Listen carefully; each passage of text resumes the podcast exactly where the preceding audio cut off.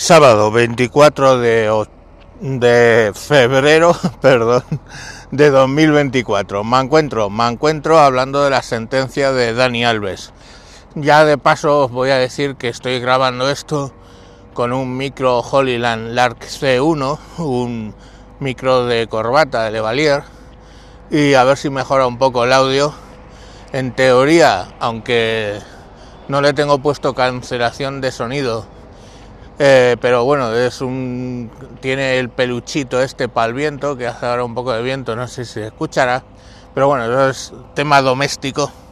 Vamos con lo de Dani Alves.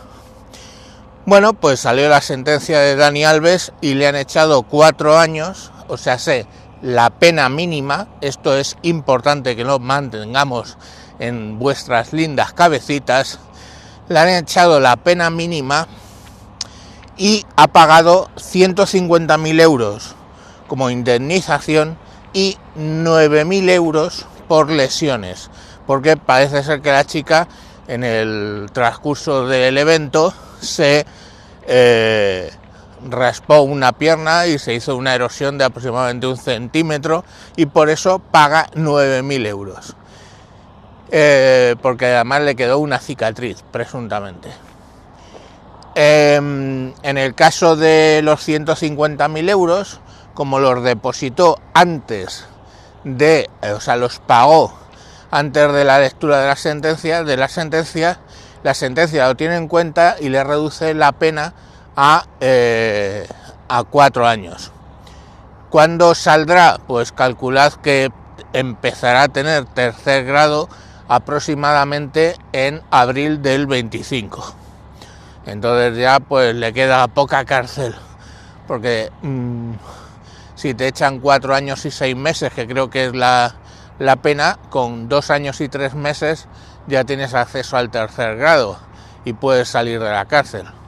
Entonces, bueno, pues antes de eso tendrás salidas de 60 días, que es un poco lo que, lo que hay. Vamos, que no va a cumplir cuatro años de cárcel.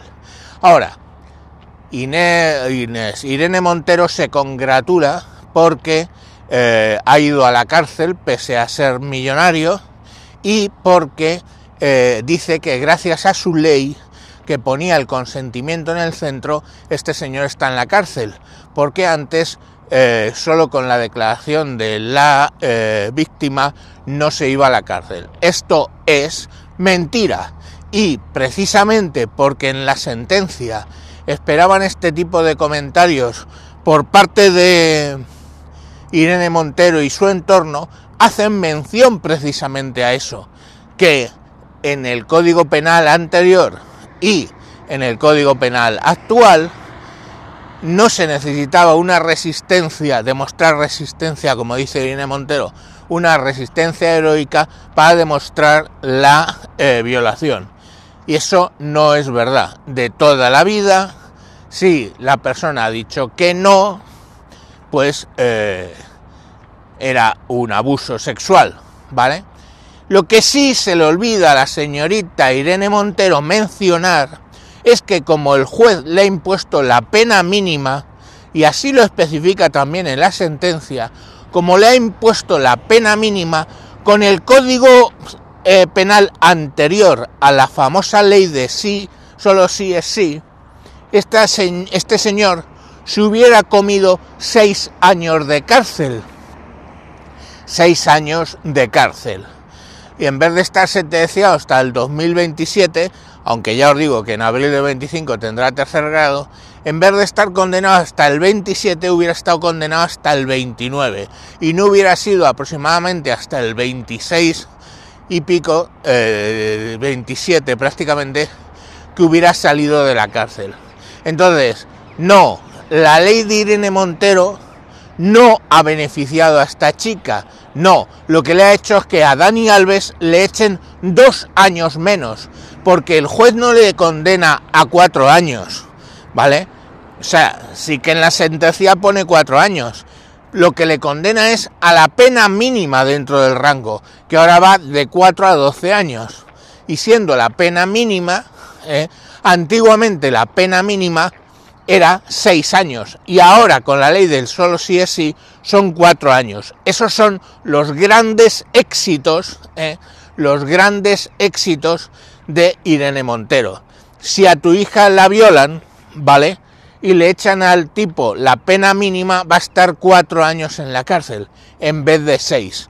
Señores padres, ¿vale? Entonces, siendo padre es difícil defender a Irene Montero. Siendo mujer, si a ti un varón te viola y le condenan a la pena mínima, son cuatro años en vez de seis.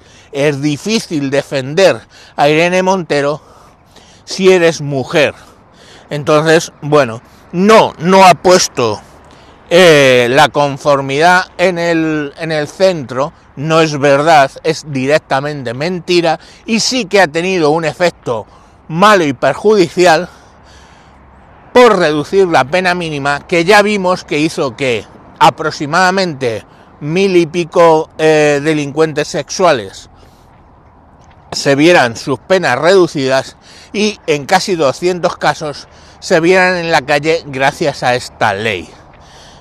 Entonces, bueno, yo no sé qué bien le ven a, a, esta, a esta ley, pero es lo, que, es lo que hay. Esta es la realidad, la realidad. Y si no eh, os convence, por favor, leed la sentencia porque está pública, lógicamente, con los nombres borrados, ¿vale?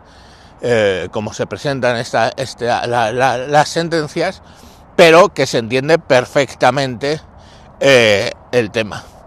Ahora, ¿por qué le han condenado? ¿Era inocente Dani Alves? Mirad, os voy a explicar una cosa a ver si os caéis del guindo de una puta vez. ¿Vale? Los jueces no son, no tienen la verdad revelada. El juez no estaba ahí sujetándole la polla a Dani Alves. Con lo cual, el juez solo puede atender a los relatos que se cuentan, a las pruebas que hay, ¿eh? y entonces básicamente lo primero, ¿hay prueba biológica de que hubo relación sexual? Sí, hay prueba biológica. Las heridas eh, sufridas, los daños sufridos, igualmente podrían ser de una relación consentida. Pero ahí viene el relato de la víctima, que dice que no fue consentida. ¿Vale? Y un problema que llama mucho la atención, y esto, hijos míos, a mí me lo dijo una vez un abogado, dice, digas lo que digas en la primera declaración ante la policía, nunca jamás te inventes otra declaración posteriormente, porque eso tiene muy mala, muy mala imagen. Y esto es lo que le ha pasado. Dani Alves cambió hasta en seis ocasiones su relato significativamente. Ojo, en el caso de una víctima es posible que luego recuerde más detalles, pero el relato genérico de la historia, en el caso de la eh, víctima, siempre fue el mismo. Y a medida que se conocía por medios eh, de, por los medios de comunicación, las distintas eh, detalles que iban saliendo, Dani Alves recambiaba su versión para explicar las distintas cosas que se iban conociendo. Entonces, eh, bueno, pues ahí está, ahí está el tema. Eh, Dani Alves se les ve en la bailando tocándole el culo, etcétera, por cámaras, y luego pues se fue al baño y pues creería que, que iba a follar. La tía le dijo que no y aquello ya no fue una relación consentida. Él la forzó contra el lavabo y luego posteriormente contra, eh, creo que fue, eh, lo pone la sentencia, el, el, urinario, vamos, el lavabo. La, creo que, fue contra el lavabo. Y la forzó allí, directamente. Entonces, eso es leeros la sentencia. ¿Quiere decir que eso que yo estoy contando y que cuenta la sentencia fue la verdad? Pues ni tú, ni yo, ni el juez, os insisto, estaba haciendo de mamporrero de Dani Alves.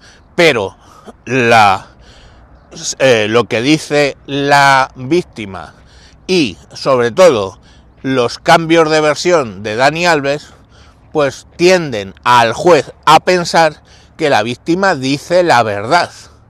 El juez no tiene que decidir qué es lo que pasó. El juez tiene que decidir quién de los dos que cuenta cuenta la verdad. Y en este caso, la veracidad, no porque sea mujer, sino por las torpezas del propio perpetrador, ahora podemos decirlo, violador, pues por esas torpezas demuestra que ella probablemente está diciendo la verdad. Y eso es lo que ha llevado a Dani Alves a la cárcel.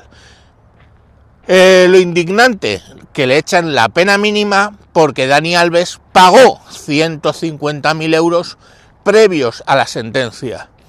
Vale, entonces, hijos míos, otra cosa que voy a decir que os vais a caer del guindo. ¿eh?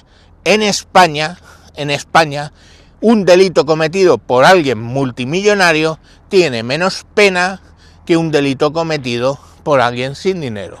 Si a mí me hubieran echado esa pena, eh, me hubieran puesto más años porque yo no tengo 150.000 euros para pagar previamente a la sentencia a la víctima. Entonces me hubieran echado seis años seguramente y durante los cuales hubiera tenido embargado mis pertenencias hasta pagar esos 150.000 euros. ¿Veis?